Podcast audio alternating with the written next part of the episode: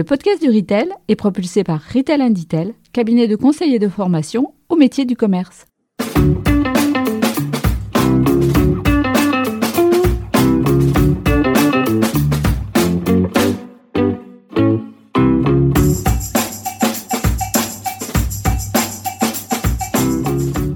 Bonjour et bienvenue sur le podcast du Retail. Je suis Fabien Foulon, un des artisans de ce podcast animé par un collectif d'experts passionnés par la consommation, le commerce et la relation client. L'un des objectifs de ce podcast est de donner la parole à ceux qui font le commerce d'aujourd'hui et qui feront le commerce de demain. Aujourd'hui, j'ai le plaisir d'accueillir Simon Le Fur, cofondateur d'Aventure Bio et ancien directeur général de Greenwiz. Dans cet épisode, Simon nous parlera bien sûr d'Aventure Bio, dont la mission principale est d'accompagner les jeunes pousses de la bio dans leur développement commercial et marketing. Simon nous parlera également des épiceries alternatives de proximité, cette nouvelle forme de commerce alternatif qui se développe depuis quelques années, portée par une nouvelle génération d'entrepreneurs engagés. Enfin, nous parlerons de la montée en puissance du e-commerce bio, du profil des consommateurs bio-digitaux et des enjeux pour le commerce bio spécialisé. Au final, cet épisode est l'occasion de parler d'innovation, et de mutation au sein de l'univers de la biospécialisée et de comprendre que cet univers, loin d'être figé, se renouvelle en permanence. Sur ce, je vous souhaite une très bonne écoute. Alors bonjour Simon, merci beaucoup d'avoir accepté notre invitation dans le podcast du retail. Bonjour Fabien. certains auditeurs te connaissent probablement, mais pas tout le monde. Du coup, je te propose euh, que tu te présentes en, quelques minutes et que tu nous parles un peu de ton parcours pro. Euh, eh bien, je suis euh, donc Simon Le Fur, je suis cofondateur euh, d'Aventure Bio. Qu'est-ce que j'ai pour me présenter? J'ai 34 ans, je travaille dans le dans le retail, on va dire depuis bah, ma sortie d'école de commerce. En fait, j'ai commencé dans le e-commerce chez chez Sarenza pendant deux ans. Euh, j'ai rejoint après euh, Greenwiz, que pas mal, euh, pas mal d'auditeurs doivent, connaître, qui est le, leader du, e-commerce sur la partie, sur la partie bio. j'ai participé à, à l'aventure Greenwiz pendant pendant sept ans et voilà jusqu'à devenir directeur général aux côtés de, Romain Roy, le, le, fondateur et président. Et depuis trois ans maintenant, j'ai quitté pour pour créer Aventure Bio, qui est un un, grossiste spécialisé dans la mise en marché d'innovation bio, donc euh, de pépites de petites marques ou d'innovation de, marques pionnières. Qu'est-ce qui t'a fait franchir le pas de, l'entrepreneuriat et, passer de, de à, à Aventure Bio? Euh, Je pense que c'est comme pas mal d'entrepreneurs, c'est un truc qui était euh, qui était dans ma tête depuis très longtemps. Euh, je pense dès, dès l'école de commerce. Euh, pour j'ai pas vraiment d'un milieu euh, d'un milieu d'entrepreneurs, plutôt de de, de, paysans agriculteurs, mais avec une, une, une dose entrepreneuriat. Mais mais je sais pas, j'ai cette cette idée là m'a très vite plu. J'ai toujours eu de, beaucoup d'idées et envie de les mettre en place. Donc voilà, j'ai compris que c'était sans doute la, la meilleure voie pour, euh, pour avoir un peu de liberté pour le faire. Et du coup, je me suis très vite passionné pour le monde du, euh, le monde du digital, comme on dit maintenant, ou du numérique, comme on dit en français, ou euh, voilà, toute, toute cette, cette économie du web. voilà, j'ai commencé ça à partir des années peut-être 2008, un truc comme ça, j'ai commencé à regarder sérieusement ce qui, ce qui se faisait. Comme n'ayant pas de, de, de bah, vraiment de background entrepreneurial au niveau familial, euh, ça m'a paru plus simple de, de, démarrer dans des, dans des boîtes qui étaient à la pointe euh, sur ces questions-là, donc euh, Sarenza puis, puis Greenwiz. Et puis bah, voilà, je me suis fait une expérience, je me suis fait quelques avis et, des relations, et puis une compréhension de, de la mécanique globale de l'entrepreneuriat, une compréhension imparfaite, hein, mais, mais voilà, un début de compréhension. Et au bout d'un moment, je me suis, je me suis senti assez, assez prêt pour, pour me lancer tout seul. Et puis, et puis voilà, moi, enfin, Greenwiz arrivait à une, à une belle taille. On avait fait un, beau parcours euh, avec euh, avec toute l'équipe et, et, avec Romain. Et du coup, moi, j'ai senti que c'était le moment pour moi de de, de, faire table rase et de repartir de, zéro, euh, voilà, sur sur Aventure Bio. Alors, est-ce que tu peux nous parler un petit peu plus d'Aventure Bio? En quoi vous êtes un grossiste différent, entre autres des autres grossistes? Alors on dit grossiste parce que ça nous permet de nous mettre dans, une case et c'est bien, bien pratique. Euh, notre vision c'est qu'on est, euh, on est metteur en marché de, de marque bio, marque bio, euh, zéro déchet, engagé. le, but, enfin ce, ce, que je constatais chez Greenwiz, c'est qu'il y avait toute une génération de, de marques innovantes qui bah, venaient nous trouver parce que Greenwiz était assez très ouvert à l'innovation. Mais qui avait un peu de mal à, à, trouver du relais, de plus en plus de mal à trouver des, des débouchés dans le réseau bio. voilà, et naïvement, je me suis dit qu'en créant un grossiste spécialisé, focusé sur sur ces marques et sur cette problématique de la mise en marché de l'innovation, bah voilà, on trouverait on trouverait notre marché. Je dis naïvement parce que parce qu'il y a déjà plein de gens qui innovent sur ce secteur-là et que bon, quand on est entrepreneur, faut bien être un peu naïf, autrement on se lance pas. Hein. mais euh, mais euh, mais du coup voilà, on s'est trouvé notre petite euh, notre petite place et on a on a on a un peu creusé notre sillon sur sur le, le, le segment des, des jeunes pousses ou des pépites selon comment on les appelle et, et on aide aussi des marques plus établies à à mettre en marché leurs inos parce que bah, une marque le sait, hein, ces inos euh, ou une jeune marque le sait, euh, ces innovations de l'année euh, de l'année N, c'est potentiellement 25% de son chiffre d'affaires de l'année, je sais pas, N plus 4, N plus 5, et 25% de son chiffre d'affaires, ça veut dire 25% de, de sa valorisation, donc de son du patrimoine des fondateurs. Donc c'est c'est une vraie question. C'est ne plus innover, c'est oublier de, de, de, de, faire des travaux sur sa maison et d'avoir voilà risquer d'avoir un, un, trou dans le toit dans, dans 5 ans. Donc, euh, donc réussir sa mise en marché d'Ino, euh, c'est vraiment clé. Quoi. Si, vous lancez euh, 10 Inos dans l'année et que vous en foirez 9, bah, c'est pas la même chose que si vous en foirez que 7. Euh, et, ça, c'est ça va dépendre de la qualité de vos Inos pour une partie, mais ça dépend aussi pour une autre partie, peut-être les autres 50%, de la mise en marché. Et, euh, et, du coup de l'accès au réseau, de l'accès au bah, communiquer sur l'INO, comment est-ce que comment est-ce que euh, je la fais connaître, comment est-ce que je la positionne, comment est-ce que je la valorise. Et, euh, ça là-dessus, je pense que le, rôle du, euh, du, metteur en marché qui est Moteur Bio et bah, année après année va s'avérer de plus en plus de plus en plus intéressant pour pour les marques. Et, globalement, quel est le profil des, des marques que tu mets en avant de cette façon-là? On parle de jeunes pousses hein, déjà globalement? Ouais, pour la grande majorité, c'est euh, ça, mais on a aussi des, des marques pionnières euh, qui, euh, qui travaillent avec nous sur la mise en marché de leurs innovations. Et euh, c'est vraiment deux, deux axes qu'on travaille de manière égale.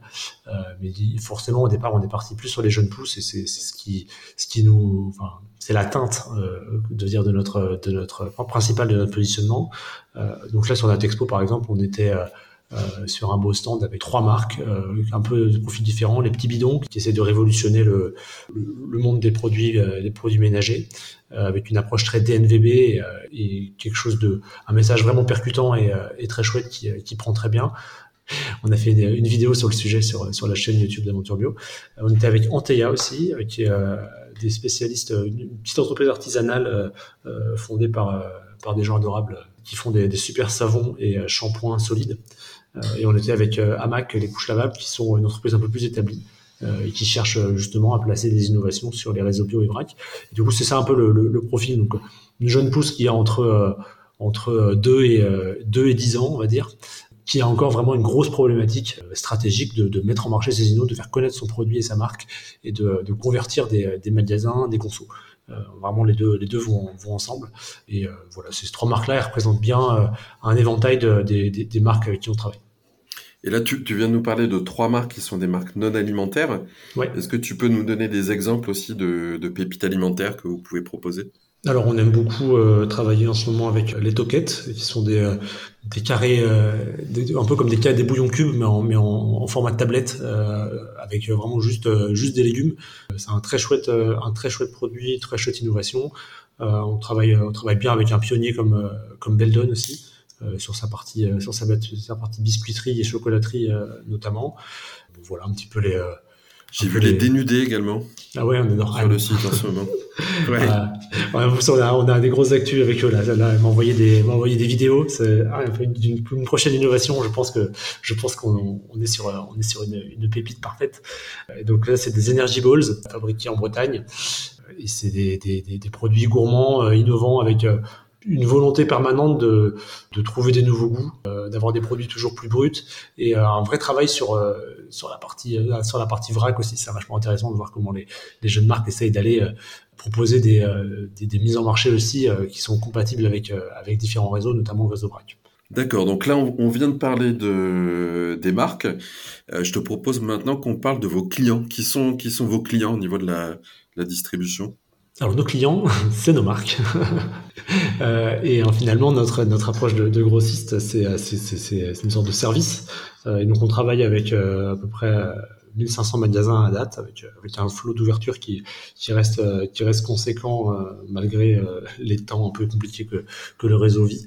et donc on travaille avec beaucoup de magasins bio, de magasins vrac, d'épiceries de proximité et un autre, un autre segment, 20-25% qu'on appelle autre, où on a à la fois des euh, des, restaurateurs, à la fois des hôteliers, on peut avoir euh, des, commerces saisonniers. Enfin, vraiment l'idée de pousser ces produits, euh, ces marques qu'on accompagne sur des réseaux alternatifs et sur sur bah, de faire connaître la marque. De, notre vision, c'est qu'en fait, une marque elle commence par se prendre un premier contact avec euh, ces consos en, en, B2C. Donc on fait du, direct du consumer et on incite vraiment toutes les marques à, le faire, à, réfléchir au maximum, à, être capable de, servir ces consos en direct sur euh, voilà sur créer ce canal. Le but n'est pas d'avoir un canal majoritaire, mais créer ce canal grâce à ça, ça crée une première communauté, euh, qu'avec des metteurs en marché comme Aventure Bio euh, et grâce euh, à l'appui des consos, bah, ils arrivent à toucher du petit B2B, donc des commerces indépendants, des magasins bio dépendants, des magasins vrac, des épiceries alternatives, pour commencer à, à mailler un, un, premier réseau et à, et, à, et à, ouvrir des points de vente que j'appelle enfin moitié commerciaux, moitié marketing, parce que du point de vue de la marque, les volumes ne sont pas énormes, mais par contre ça, ça place le produit, ça, ça met le produit dans un dans un univers où en fait on va on va réussir à toucher d'autres d'autres consos avant-gardistes et on va réussir à, à continuer à, à, nourrir en fait le, la, la, dynamique. Et une fois qu'on a qu'on arrive à être dans pas mal de points de vente et ben c'est en général à ce moment-là qu'on est qu'on est remarqué par les enseignes un peu plus grosses qui euh, bah, sont structurées pour euh, prendre moins de risques et plutôt aller euh, les innovations qu'elles prennent sont des innovations qui ont déjà montré bah, une première une première performance. ouais. Donc du coup c'est comme ça qu'on déclenche et, et qu'on remonte pour monter la chaîne finalement. Et, euh, et, il faut vraiment savoir mettre l'énergie au bon endroit. Et euh, le bon endroit, c'est euh, les consos. Donc vraiment le dit aussi, je, je, ne le répéterai jamais assez. Et, et du coup, pour embrayer derrière sur le petit B2B, le petit, on va dire, enfin, c'est pas, pas péjoratif, mais voilà, le B2B indépendant, la distribution atomisée, comme, comme, on peut appeler ça aussi. Du coup, vous êtes à la fois un facilitateur pour les marques, en les aidant à, à, à mieux pénétrer le, le, le, réseau spécialisé, et vous êtes aussi un facilitateur pour, euh, pour les magasins. Voilà, et notamment, notamment pour les indépendants. Et on a, oui, on a aussi des enseignes qui travaillent avec nous, qui, ont, qui font appel à nous pour euh, simplifier leur accès à, à la nouveauté. Euh, travailler avec nous, c'est s'enlever du risque, parce qu'on travaille avec un seul acteur. Euh, nous, on, se charge en fait d'industrialiser quelque part la, la, relation avec plein de petites marques hétérogènes. Euh, on aide aussi les marques à se mettre au, standard euh, de ce que doit être la relation commerciale, de ce qu'on doit proposer en termes de, bah, packaging, de, de, de code EN, de, logistique, de conditions commerciales. Euh, du coup, nous, on a, ce rôle en fait d'accès à l'innovation early stage pour, des réseaux structurés qui ont, entre 50 et 100, 150 magasins. Et dans, dans la typologie de, de, magasins dont tu nous parlais tout à l'heure, tu parlais entre autres des épiceries de proximité. Oui. Euh, terme aussi, j'ai vu dans, dans, bio euh, dans Biolinaire, j'ai vu le terme EAP. Oui, c'est ça. Qui est On utilisé appelle ça EAP. Entreprise, entreprise, non, pardon, épicerie, épicerie alternative de proximité. Voilà. Est-ce que tu peux nous en parler un petit peu plus? Parce que j'ai l'impression que c'est un, un, format, un circuit qui, qui se développe pas mal en ce moment et que tout le monde ne connaît pas forcément. Bah déjà, j'invite euh, tout le monde à lire euh, Biolinaire euh, et, euh, les, les, articles de Sauveur Fernandez sur cette partie-là. Je pense que c'est, je sais pas si c'est lui qui a forgé le mot, mais en tout cas, c'est lui qui l'utilise beaucoup. Et du coup, c'est toutes ces épiceries, on va dire locales, zéro déchet, bio, un peu tout ça à la fois parfois. Euh, avec des concepts parfois de livraison, avec euh, parfois des concepts pas de livraison, des concepts de direct producteur. On en voit à Paris hein, sur euh, mon voisin producteur, on voit des, on voit des choses émerger. Je Miam par exemple. c'est là, on va dire, c'est le, vivier d'innovation retail. Il y a des formats qui sont beaucoup plus ruraux, des formats beaucoup plus urbains. Mais voilà, c'est là qu'il y a des choses hyper intéressantes. dans le lot, il y a potentiellement des, belles choses qui vont, qui vont évoluer. Il va devenir des, des, des, réseaux solides dans les dans les décennies qui viennent. Euh, euh, il y a des, magasins focus local qui commencent à se créer sur des, sur des bonnes grosses surfaces quand même. Ça commence à dépasser du, de 300 mètres carrés. Je crois que j'ai vu un 1000 mètres carrés. Euh, il y a des, des, réseaux aussi d'épiceries paysannes qui se développent. et tout ça, c'est hyper intéressant. C'est des, des endroits de, de, de, de, destination vraiment pour des consos qui sont enfin, de produits bio engagés comme ceux qu'on vend.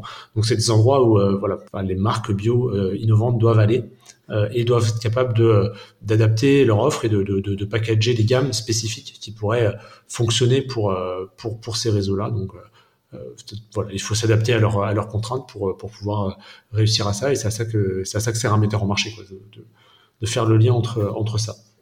Et ce, ce sont des, des, épiceries qui sont pas nécessairement 100% bio. Non, non, non, c'est. On peut avoir du, du, du, bio, du local qui est bio ou qui est non bio, du vrac qui est bio ou qui est non bio.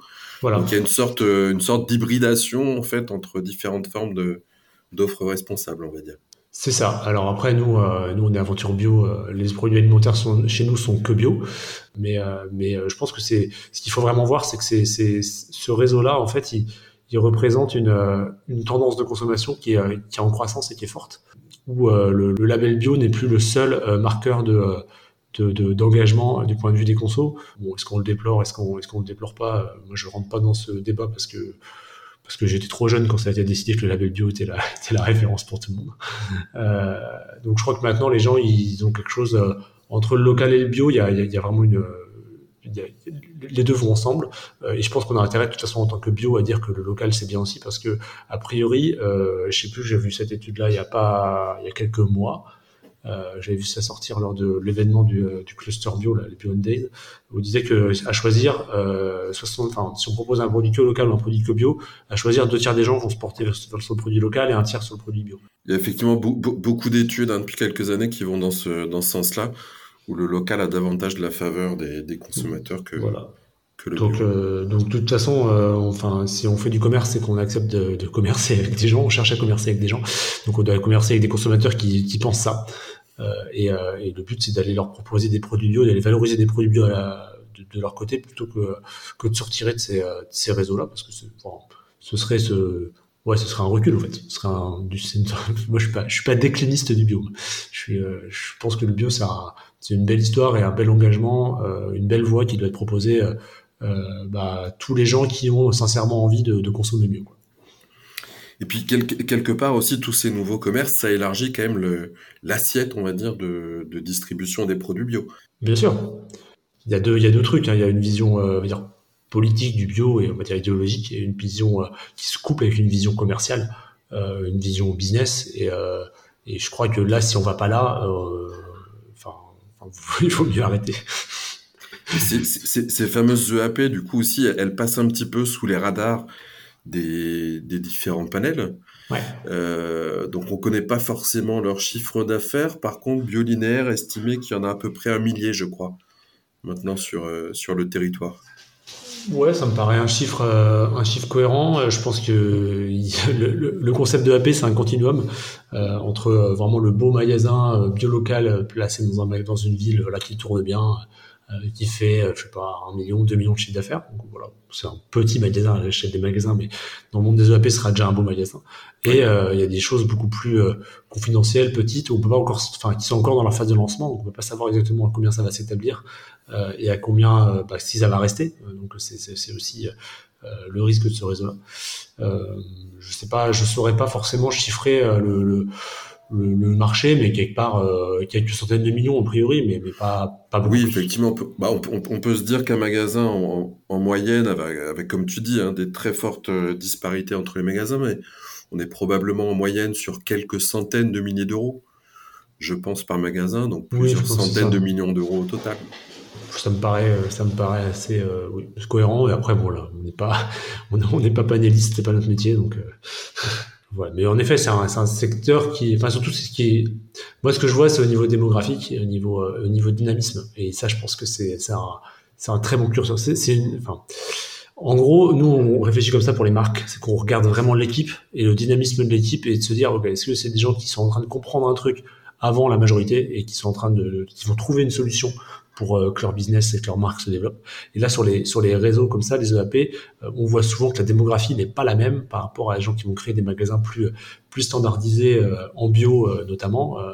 c'est des gens qui sont en général plus jeunes, euh, un peu plus entrepreneurs, un peu plus entrepreneurs dans l'idée. Donc ça veut dire vraiment qu'ils ont, ils veulent faire un concept euh, vraiment singulier. Euh, bon, il y a aussi des, des doux rêveurs, des douces rêveuses dans le dans le dans le lot. Hein, ça, va avec, mais mais voilà. Je, dirais qu'ils sont plus jeunes et plus entrepreneuriaux en général que des gens qui veulent créer un concept de magasin bio classique. Et même de, on voyait déjà ça sur les sur les épiceries vrac. on voyait des gens en général plus plus de plus de femmes, plus jeunes. Euh, plus entrepreneurs, plus entreprenantes en général.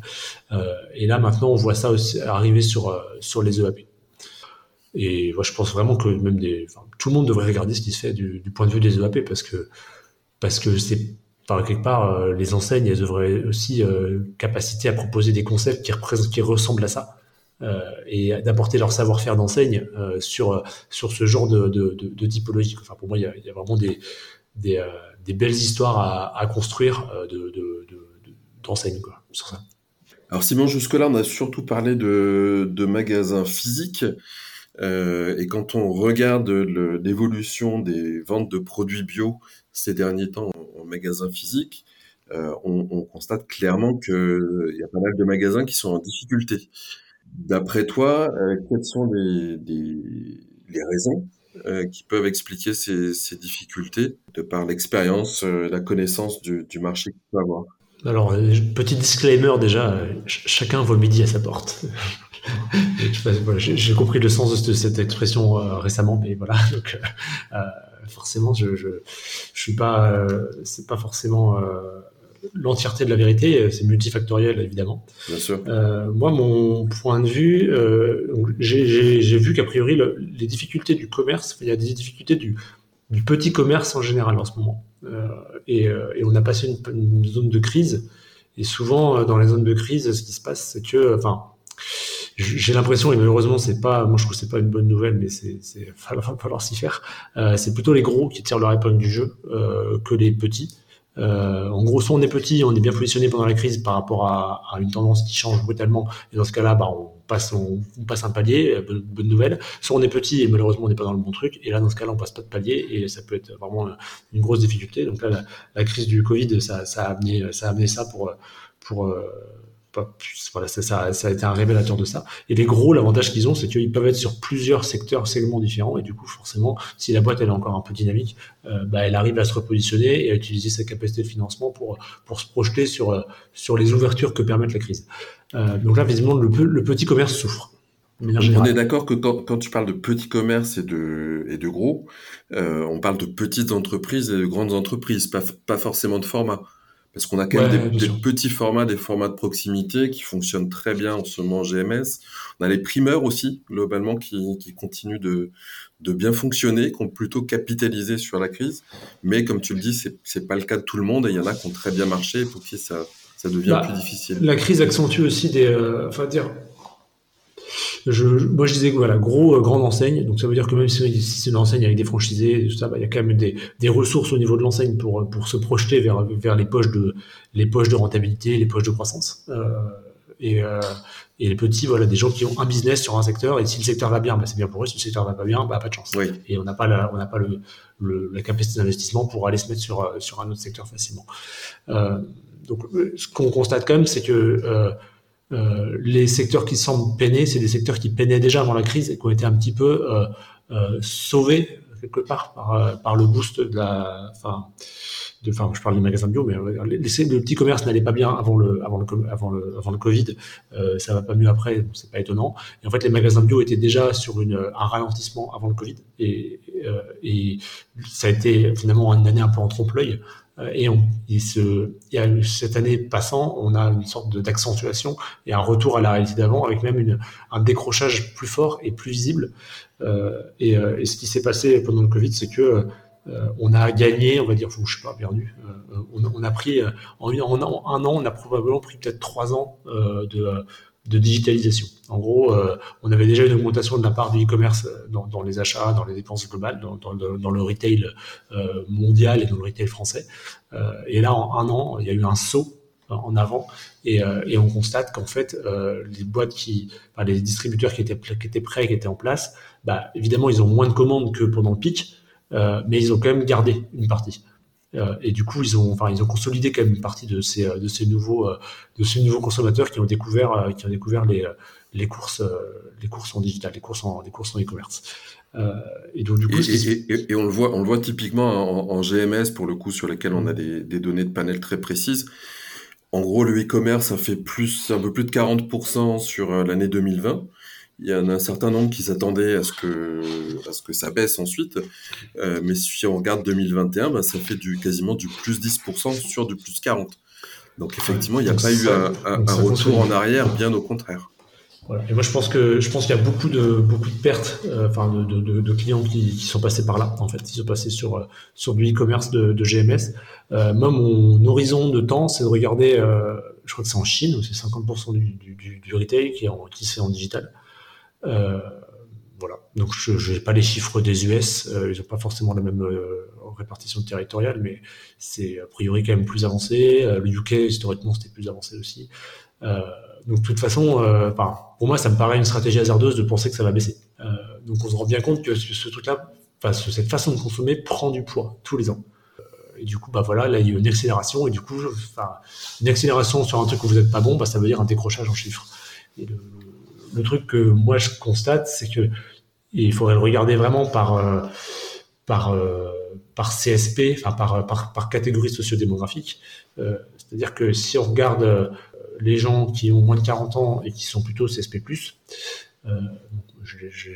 l'avantage c'est que je suis dans cette, plutôt cette catégorie, donc je, connais déjà pas mal de gens dans cette catégorie-là. ces gens-là, j'aimerais bien savoir la part du e-commerce chez eux. Sachant que ces gens-là sont euh, la, la, catégorie gold euh, future euh, de tous les commerces, de tous les gens qui font du retail. Voilà. Quelle est la part du e-commerce chez ces gens-là? Ça veut dire qu'on a 10% de, chiffre d'affaires qui se fait en e-commerce en, en, grande distribution maintenant, si on fait une, une cote mal taillée. Euh, si on prend les gens qui ont moins de 40 ans et qui sont plutôt dans, la, dans le, le premier tiers euh, de revenus, euh, bah quel, quel, quel pourcentage on a? Donc ça, je, je sais pas, toi qui es un spécialiste des stats, est-ce que tu as des éléments là-dessus J'ai essayé de trouver des, des données là-dessus. Je J'en ai pas de trouvé malheureusement, mais on peut se dire, à mon avis, qu'on est à peu près sur, sur un coefficient x2. Mmh. Euh, donc on va être certainement au-dessus de 15% et probablement autour de plutôt de, de 20% sur cette cible-là sachant que cette cible en plus, ça représente plus que ça cote part normalement. Et ça, va, et ça va progresser, et ça va continuer de progresser. Et voilà, et c'est surtout ça. vers du 25% euh, d'ici quelques années probablement. C'est surtout ça. C'est un business de, c'est un business de cohorte le retail. C'est-à-dire que vous avez une cohorte par, par, par année d'âge. Euh, et là, les cohortes qui arrivent sur le marché, euh, des gens qu'on va dire, on commence pas à faire ses courses sérieusement avant peut-être 23 ans ou 25 ans, je sais pas. Euh, voilà, dire de manière structurée euh, à partir de peut-être 23 ans, bah, les gens qui ont 23 ans qui commencent à faire leurs courses, euh, pour leur compte régulièrement, quelle est la part du digital chez ces gens-là? Quelle est la part du bio? Et du coup, comment est-ce qu'on voit la strat Comment est-ce qu'on est en train de remplir En fait, votre votre business, une grande baignoire que vous remplissez avec une cohorte par an. Les, dernières cohortes qui sortent du robinet, à quel point est-ce qu'elles sont compatibles avec votre commerce? Et si vous vous rendez compte qu'en fait les cohortes que vous rentrez dans votre baignoire, elles, elles sont déjà à 40% digital, comment est-ce que vous allez faire en sorte de, rester, de pas vous faire, euh, de pas vous retrouver à, travailler uniquement sur euh, sur 60% du marché à terme parce que parce qu'en fait vous n'êtes que vous n'êtes pas vous n'avez pas d'offre euh, e-commerce au niveau. Et là, on arrive à l'autre facette du problème, c'est que avoir une, offre e-commerce au niveau, il y a une époque, c'était c'était pas un investissement colossal et il fallait le faire. malheureusement, le train est passé. Et, maintenant, ça coûte extrêmement cher parce que vous avez en face de vous euh, bah, des entreprises mondiales euh, qui ont investi, ou des entreprises françaises. Hein, euh, la grande distribution française a, a dû placer des, des, centaines de millions d'euros, si ce n'est déjà des milliards, sur, sur ces questions-là. Et a priori, ils sont, d'après ce que nous dit Carrefour, ils sont, ils sont déterminés, déterminés à passer encore quelques milliards dans les années qui viennent. Du coup, euh, ça coûte de plus en plus cher d'avoir quelque chose au niveau de ça. En fait, on se rend pas compte, mais quand on utilise euh, un podcast comme on utilise là, quand on utilise euh, voilà, Facebook ou LinkedIn, euh, des, outils comme ça, on les utilise, ils ont l'air gratuits, ils ont l'air simples. En vérité, euh, ils ont coûté des milliards, ils valent des milliards en, termes d'infrastructures tech et de temps de développement pour, permettre d'avoir ça. Donc le site e-commerce leader, bah, c'est un peu la même chose. vous n'allez pas créer un Greenwiz demain avec avec un million d'euros. Je suis désolé de, vous l'annoncer, parce que déjà la partie tech, elle est, elle est, elle est longue et complexe. avoir une, un site avec une, une expérience utilisateur fluide, euh, des technologies qui permettent euh, d'un affichage fin, différencié, euh, qui permet de, de, de, faire ses courses selon ses critères et d'aller jusqu'au paiement, jusqu'à la livraison, le tout avec une certaine robustesse pour, pour tenir des charges voilà, et avoir une, une optimisation par rapport aux au, au moteurs de recherche et aux réseaux sociaux pour pouvoir attirer du trafic. Bah, ça, c'est voilà, déjà... Enfin, créer des, petits business en ligne euh, de quelques millions, c'est pas c'est pas impossible, c'est pas pas forcément très cher. Euh, passer à l'échelle, ça devient de plus en plus cher et, euh, et le niveau monte. C'est ça qui est, qui, est, qui est, vraiment à comprendre. Euh, le niveau monte, donc euh, donc enfin c'est à regarder comme comme un train qui est à mon avis déjà quasiment parti. Mais, voilà, si on veut sauter dedans, il faut il faut prévoir le faut prévoir l'investissement. Et, et en tant que retailer, bah, enfin en tant que commerçant bio au conseil bio qui n'a pas prévu ce, enfin, qui a décidé de pas de, de, de, pas aller vers là pour plein de raisons. L'addition, elle, devient de plus en plus salée chaque année s'il faut faire le rattrapage. Quoi. En même temps, pour, pour, pour des petites enseignes, euh, il y a des solutions quand même qui existent pour mettre en place, par exemple, un, site euh, dédié à du, du, click and collect pour euh, des sommes qui restent abordables quand même. Euh, on va parler peut-être pour, euh, pour certaines prestations de l'ordre de de 100 000, 200 000 euros bah, même moins que ça. Après, nous, on a fait, euh, pendant la crise du Covid, on a fait, on a accompagné pas mal d'enseignes en leur créant un click and collect, qui sont tout à fait honorables. On a certains qui font, qui vont faire quelques millions cette année. mais mais c'est un, un, premier pas et c'est là c'est ce qu'il faut vraiment bien comprendre c'est que enfin c'est un escalier qui est, qui est assez cher. Faut commencer mais par contre il faut vraiment commencer en se disant ok il y a les coûts techniques y a les coûts en équipe, il faut mettre des équipes en face parce que c'est une business unit à part entière euh, et avec ses codes, avec ses, avec ses complexités, avec ses, avec ses enjeux propres. Donc il faut des gens, euh, des, professionnels qualifiés euh, et compétents pour, pour, pour le gérer. Il faut attirer du trafic. Vous avez les enseignants du trafic naturel, mais, mais il n'est pas forcément très fortement projeté vers, vers le e-commerce. Donc il faut aller reconquérir du trafic digital pour, pour faire tourner ça. Euh, et après, on a l'équation euh, terrible, tout le monde le ferait, c'était que ça, mais l'équation, c'est euh, qu'à la fin, le, le modèle économique, bah, il, est, plus difficile que le, modèle, que le modèle du retail traditionnel. Par certains aspects, c'est-à-dire qu'on doit acheter ce trafic en permanence, et finalement, dans les e-commerçants, quand on est retailer et qu'on travaille juste sur la marge de retail, donc c'est-à-dire entre sur les concepts entre entre 20 et 30% ou 32%, euh, bah en fait c'est pas vraiment assez pour absorber les coûts du e-commerce que sont euh, le picking du produit la préparation de commande euh, et je ne parle même pas de la livraison euh, voilà. donc euh, et le marketing l'acquisition de trafic. Donc trois grands coûts on va dire. Et, et, du coup ce, ce, ce, le problème c'est que ça demande des investissements pour un point d'équilibre au niveau business qui est assez haut en fait. Il faut ouais faut, faut prévoir qu'il faut faire quelques millions pour commencer à pouvoir bah, faut faire quelque chose d'intéressant. Et en même temps, d'un côté, c'est cher, c'est pas rentable, le point d'équilibre est assez haut. Et en même temps, si on le fait pas, et eh bah, c'est mon, mon histoire de la baignoire. Hein. on se fait, on se fait sortir du marché parce qu'au final, on va, on va nager, on va nager que dans un petit bout de la baignoire. On sait, on sait que ce sera pas forcément rentable les premières années, mais si, euh, si on le fait pas et si on n'y met pas les moyens, euh, c'est dans cinq ans qu'on va vraiment avoir des difficultés. Voilà, et le, problème, on va dire, avec ça, la, grande, question par rapport à ça, c'est que du coup, c'est un investissement spécifique. Euh, donc, dans des phases où ça allait bien, on aurait dû les faire. Je, le redis. Et maintenant que ça va moins bien, bah, il faut aussi, euh, il y a certaines enseignes qui sont dans une bonne dynamique euh, parce qu'elles sont notamment bien financées, qui vont pouvoir, qui vont pouvoir le faire. C'est des investissements sur lesquels bah, il faut faut, monter. Euh, faut monter un projet de financement. Donc euh, ça veut dire ça veut dire lever des fonds, ça veut dire faire des choses qui n'ont pas forcément sont pas forcément dans la culture euh, des enseignes bio euh, telles qu'on la connaît. Et on, parlait tout à l'heure des EAP les, épiceries alternatives de proximité. Est-ce que quelle est la part du, digital euh, dans ces épiceries? Est-ce que c'est quelque chose auquel elles pensent dès le départ? Est-ce que c'est quelque chose qu'elles font, quelque chose qu'elles poussent? Ça dépend desquels. Euh, on en a pas mal qui le font dès le départ. Euh, moi, c'est vraiment mon, conseil. Hein, c'est euh, si on crée un, concept retail maintenant en 2022 bientôt, euh, faut l'imaginer d'avance 50% digital, 50% physique, et avoir en gros sur le physique aller sur des, des, choses qui font venir en magasin. Donc consacrer de l'espace bah, du produit, du produit local, du produit frais fragile, du produit, enfin du, service arrière, de la, restauration du service consigné, enfin des choses qui font venir en magasin et qui donnent une, expérience spécifique au magasin qui sont le, bah, qui peuvent vraiment rester un, lieu d'échange pour les gens qui aiment ça. Et il faut utiliser le e-commerce pour l'extension de gamme et de l'extension de service et euh, pour euh, s'adresser à, ces fameux CSP plus jeunes qui euh, ils sont, pas méchants, hein, vous verrez, mais, ils ont ils ont ils, ont pas le temps.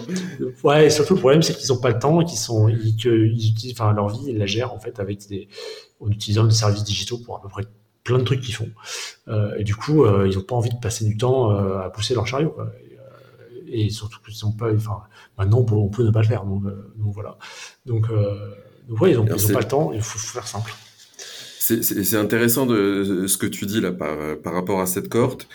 Euh, moi, j'utilise de temps en temps un outil qui s'appelle SimilarWeb, que tu connais peut-être, qui permet de voir quelles sont les affinités entre, entre différents sites. En gros, tu rentres le nom d'un site internet et tu vois quels sont les autres sites qui sont fréquentés par les, par les internautes, par les visiteurs de, ce site-là.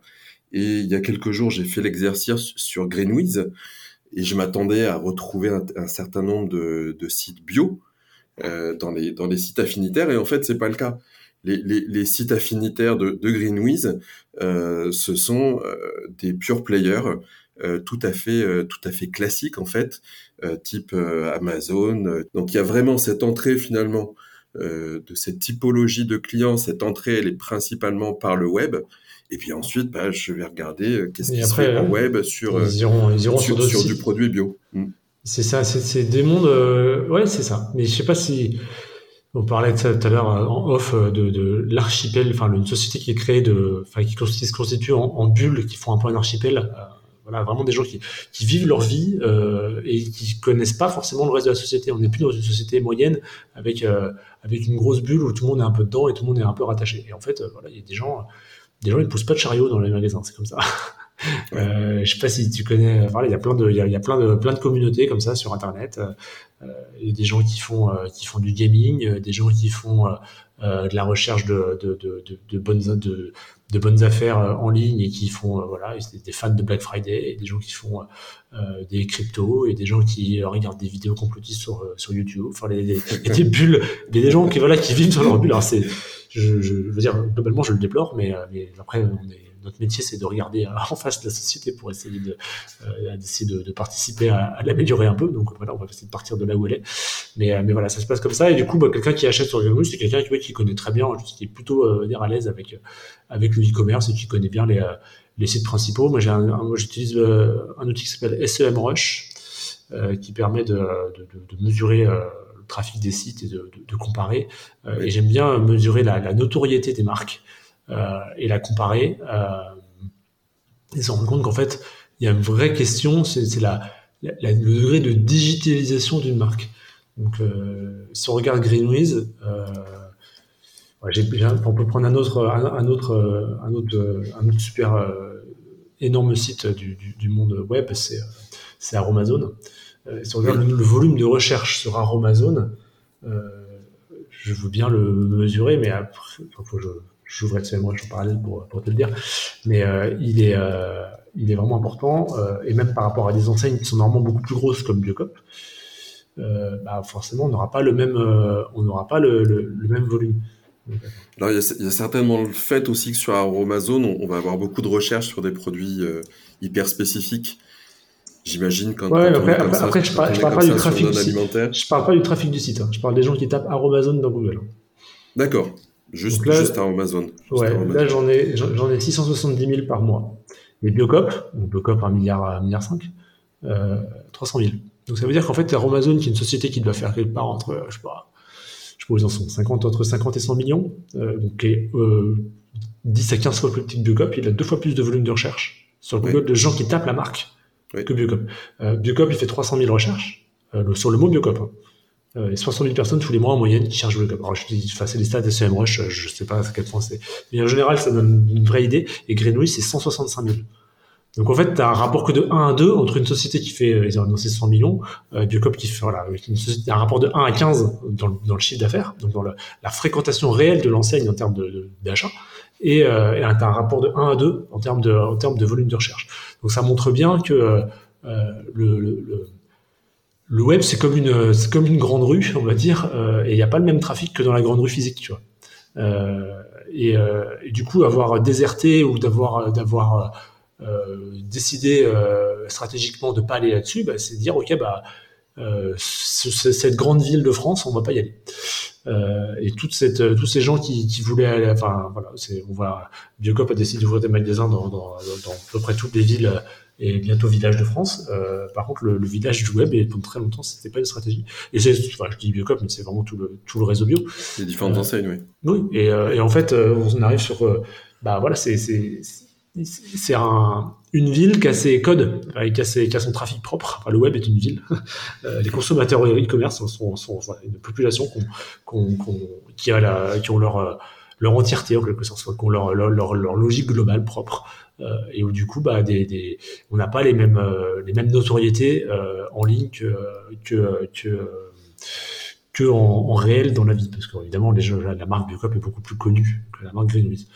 Euh, et euh, vu que, euh, que l'écosystème web est plutôt en train de grossir euh, là-dedans, bah forcément ceux qui ont pris, enfin ceux qui sont bien positionnés sur le web sont dans la fusée de La fusée d'école, ils sont dedans, ils sont bien, ils sont en train de gratter des parts de marché et d'aller euh, d'aller gratter des parts de marché au, physique. Et je pense que c'est ce qu'on observe actuellement.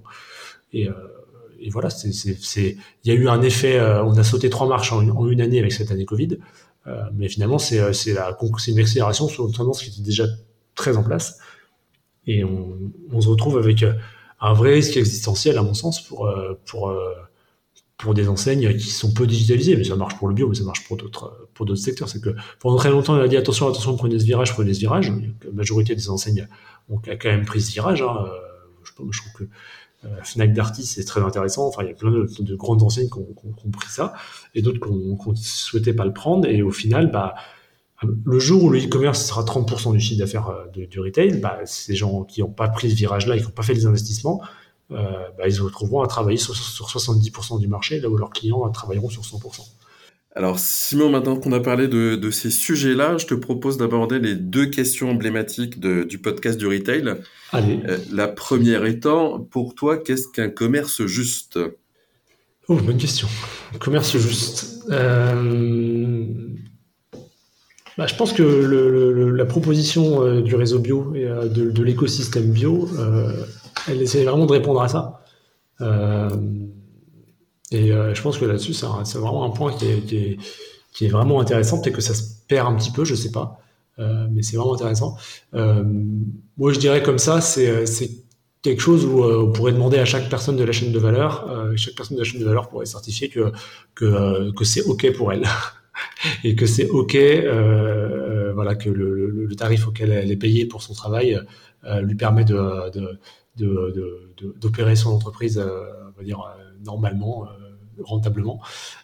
Et, et, je pense aussi qu'il faudrait un que chaque personne de la chaîne de valeur puisse dire que c'est OK quand elle sait ce que les autres gagnent. Parce que, euh, bon, genre, on a ce côté, on est, on est une scope, donc on a, voilà, on a quelques petits côtés un peu, un peu anticonformistes là-dessus, mais, mais c'est vrai que les écarts de rémunération, on va dire, entre euh, un dirigeant d'un réseau euh, ou d'une grande enseigne nationale et, euh, et, le producteur au début de la chaîne euh, qui va créer, enfin, qui va produire le produit qui, à la fin, enfin, sans, sans lequel euh, rien du reste ne pourrait advenir, bah, c'est pas normal quand il y a un écart de rémunération euh, de 1000 ou de 10 000. Enfin, ça me paraît, euh, ça me paraît quelque chose qui, qui pose question et, et, toute la question c'est comment est-ce qu'on arrive à amener ça jusqu'au jusqu'au conso euh, Quelle part des consos se soucie vraiment de ça et va, faire des, va avoir une préférence d'achat en fonction des, des, des, des, chaînes les plus équitables ou les moins équitables euh, Mais voilà, pour moi c'est la version idéale si j'avais la possibilité de créer un, euh, un, un, référentiel équitable euh, idéal, euh, ce serait quelque chose. je pense qu'il faut qu'on s'inspire de ce qui se fait sur sur la sur la blockchain et quelque chose où on pourrait avoir une sorte de de contrat où on est capable d'encapsuler dans un dans une transaction euh, bah la, validation de chaque élément de la chaîne euh, que euh, lui, le tarif auquel il touche, ça va, et que l'écart par rapport l'écart qui, qui constate par rapport aux autres acteurs, ça va. Donc on a des écarts, les écarts de l'économie sociale et solidaire, c'est en général entre 1 à 7 ou 1, ou 1 à 5 en rémunération. Je pense que c'est des choses qui sont qui sont standardisables. Peut-être aller imaginer étirer un peu plus. Mais, mais, pour moi, il faut standardiser et il faut réussir à, à rendre ça euh, euh visible d'un seul scan de code barre ou d'un seul scan de QR code pour le, pour le conso au bout de chaîne pour savoir que cette chaîne de valeur-là, elle, elle, respecte, elle respecte ces écarts-là. Alors j'enchaîne sur la, la, deuxième question du podcast du retail. Euh, est-ce qu'il y a une personne ou une entreprise qui t'inspire particulièrement en ce moment? Euh, bon, j'en ai plusieurs euh, que, que, que j'adore écouter, euh, et il y en a un que j'adore écouter qui me qui, qui, me pose des problèmes, mais mais, mais que je pense c'est c'est une bonne façon d'y répondre. C'est Jean-Marc Jancovici sur sur bah, toute cette réflexion autour de la des limites de notre bah, de notre économie et de notre modèle productif. Donc, la question du la question du, climat, la question du de, des limites physiques. De notre, de notre planète finalement, euh, de ce que ça implique pour l'économie. Et du coup, c'était de dire comment est-ce que euh, euh, comment on peut se préparer au mieux à ce, chaos climatique qui, arrive, parce que je pense que voilà, là on parlait de, de, de petites, de petits problèmes d'épicier, mais c'est quand même pas grand-chose par rapport à ce qui nous arrive. Comment est-ce qu'on se prépare au mieux à ça? Donc comment est-ce qu'on fait de la croissance euh, le moins de croissance possible au global, enfin de la décroissance au global potentiellement, potentiellement une décroissance organisée au global. Euh, et euh, comment est-ce que là-dedans, bah, on pilote, nos business? Parce que je pense qu'il y a des business qui vont croître dans cet écosystème, dans ce, dans ce, dans ce grand enjeu et d'autres qui vont décroître. Et comment est-ce que, est-ce qu'on tire notre notre, pas forcément notre épingle du jeu, mais comment est-ce qu'on on trace sa route dans ce, dans ce cas à venir. Et je trouve ça très intéressant, en tout cas, de, de réfléchir à la finitude, en fait, de, bah, de, de notre modèle, de notre système euh, économique global, euh, de notre système économico-énergétique global, et de se dire que bah, le but euh, quand même qu'on a en tant qu'entrepreneur euh, ou que manager d'entreprise dans les, je sais pas, dans les 10, 20 ans qui viennent, c'est bah, de regarder ça et de, de, de, de, se préparer au mieux pour, pour, pour déjà contribuer positivement et de préserver sa, sa, boîte dans ce, ce chaos qui arrive, parce que je pense quand même qu'il y a voilà, nos, problèmes d'épicier sont, sont, pas grand chose par rapport aux problèmes climatiques euh, qu'on adresse, euh, enfin, qui, sont, qui sont déjà en train d'arriver et, euh, qui, sont, qui vont chambouler beaucoup de choses. Voilà. C'est pas très retail. Écoute, on, on, va se laisser sur une, image de, de, chaos.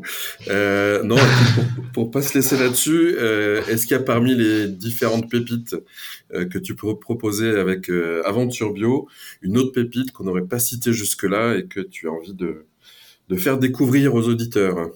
Ah non, mais après, je peux pas faire du, du favoritisme, ça va, être, ça va, ça va poser. Euh... Donc, le site, c'est www.aventure.bio. Vous tapez juste Aventure Bio dans Google, vous verrez, c'est très bien. Euh, quand même, on a fait, je sais pas, peut-être, euh, cette année, on va faire un million de pages vues et euh, j'ai compté, on devrait faire entre 15 et 20 000 heures de, de, consultation du site. Donc là, vous allez voir plein de pépites. Euh, la bonne pépite, c'est la pépite qui marche pour votre magasin, qui, qui correspond euh, à une attente de vos consos. Donc euh, moi j'ai mes goûts, hein, mais ça, ça, à la limite ça, ça, ça n'engage que moi. Euh, donc voilà, n'hésitez pas à aller faire à aller faire un petit tour, à regarder. Et puis euh, si vous avez des feedbacks à faire, n'hésitez pas aussi à, à m'envoyer des mails ou à me contacter sur LinkedIn, je réponds. Et il y a aussi des, des, vidéos super intéressantes à, à, regarder où tu échanges avec. Ah ouais. euh, Abonnez-vous à notre chaîne YouTube.